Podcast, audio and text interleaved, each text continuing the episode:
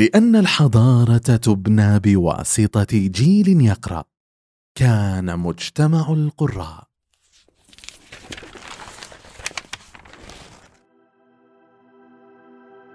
حان الوقت كي يذهب الأطفال إلى النوم. قالت ذلك وهي تنظر إلينا. كانت تعلم أنه لم يعد هناك هذا المساء أطفال بيننا. كنا كلنا كبارا. كبارا وبائسين. نأخذ نصيبنا من التعاسة. كل بمقدار.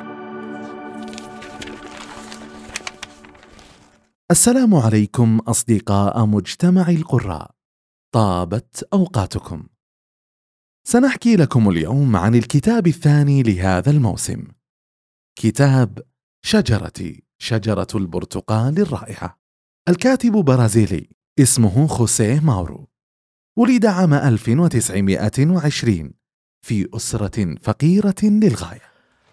لكنه استطاع رغم ذلك دخول الجامعة والبدء بدراسة الطب ولكن سرعان ما ترك هذا المسار وعمل مدربا للملاكمة.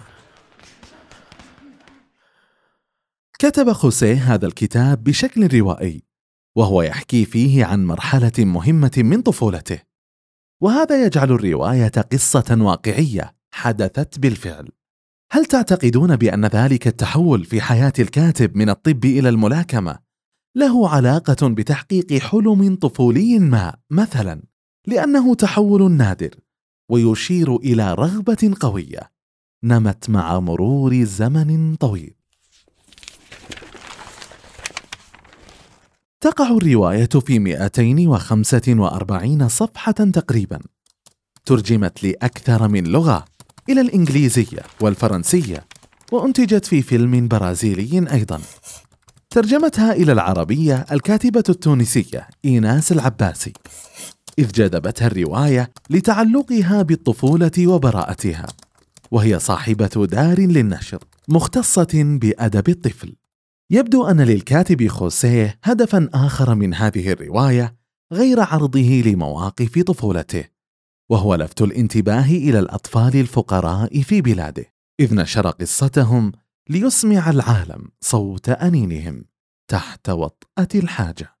وبالفعل أصبحت الرواية من الأعمال الأدبية التي تدرس في مدارس البرازيل. كان الراوي في هذا الكتاب هو الطفل زيزا. صاحب الخيال الخصب التساؤلات الكبيره والكثير من الشغب.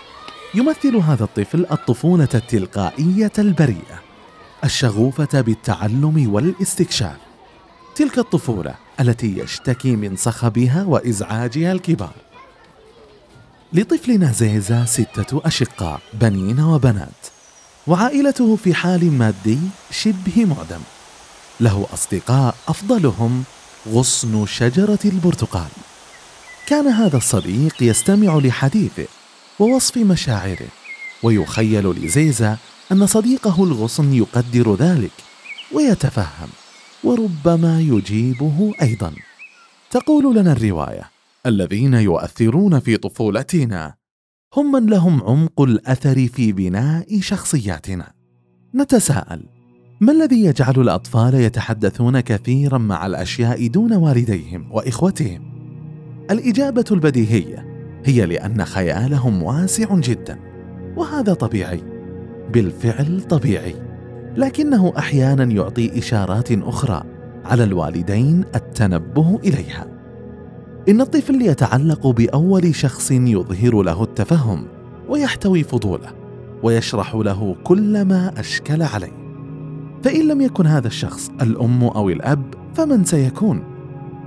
الاحتواء بأشكاله من واجب العائلة في المقام الأول لجميع أفرادها صغارا وكبارا والصغار أولى لأنهم في بداية رحلتهم نحو الحياة ويحتاجون المؤونة النفسية التي تعينهم كبارا ونقص تلك المؤونة ينتج جيلا ضعيفا كثير النفس وربما أكثر من ذلك يحاول خوسيه أن يرينا العالم بعين الطفل ويقول انظروا لأطفالكم بنظرة مختلفة عن التقليدية التي ترى الطفل مجرد أبله لا يفهم.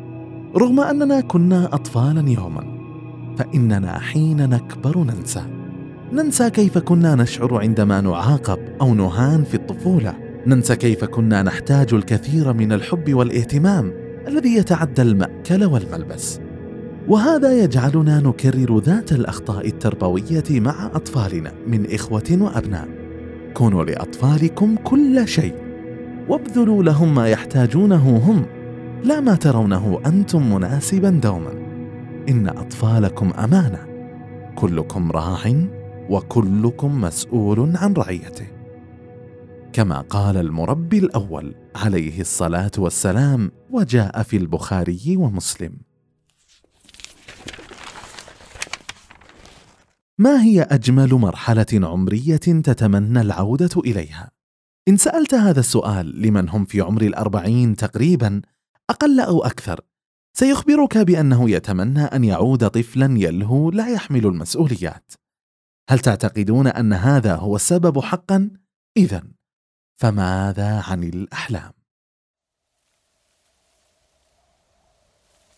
أتتذكرون الأحلام؟ التي كان لها أعشاش في خيالنا تلك الأيام. الخيالات الجميلة الطاقة التي لا تنتهي والضحكات البريئة. نظرتنا الوردية الإيجابية دائما. وتعاطفنا مع من حولنا. تلك الإنسانية التي كنا نتمتع بها. أحسب أن هذا هو الذي يشتاق إليه الكبار.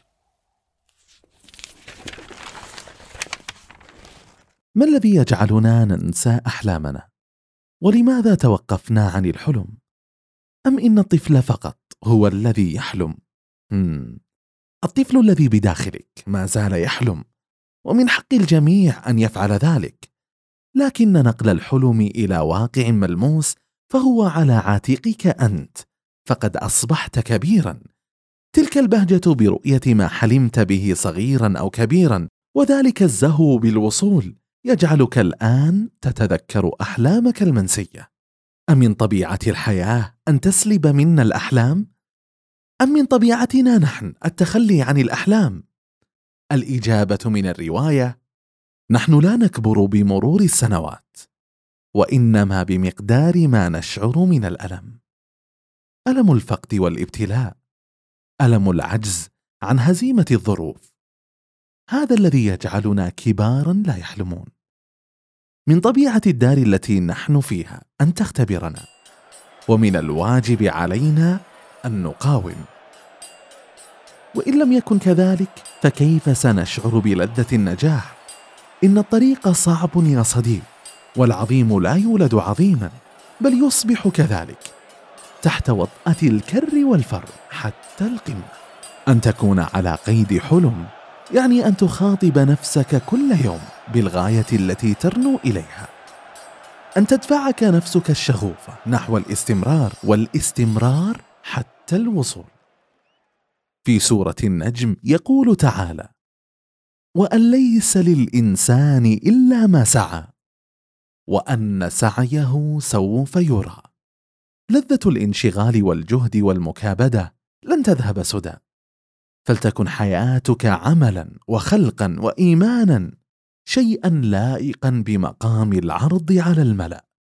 يوم يجتمع الأشهاد. ارسم خطتك وابدأ. صل حلم الطفولة بواقع اليوم فإن فشلت فحاول من جديد. كن كالطفل الذي لا يكل حتى يحصل على ما يريد. فتش عن حلم تحت الركام. ربما تجده قابعا منذ الطفولة ينتظرك. وربما قد تجد نفسك قد بدأت برسم هدف جديد. انتهى حديثنا اليوم عن رواية شجرتي شجرة البرتقال الرائعة. اقرأوها بعين الطفل عندها ستكون مختلفة. انتظروا كتابنا القادم. دمتم بخير يا أصدقاء.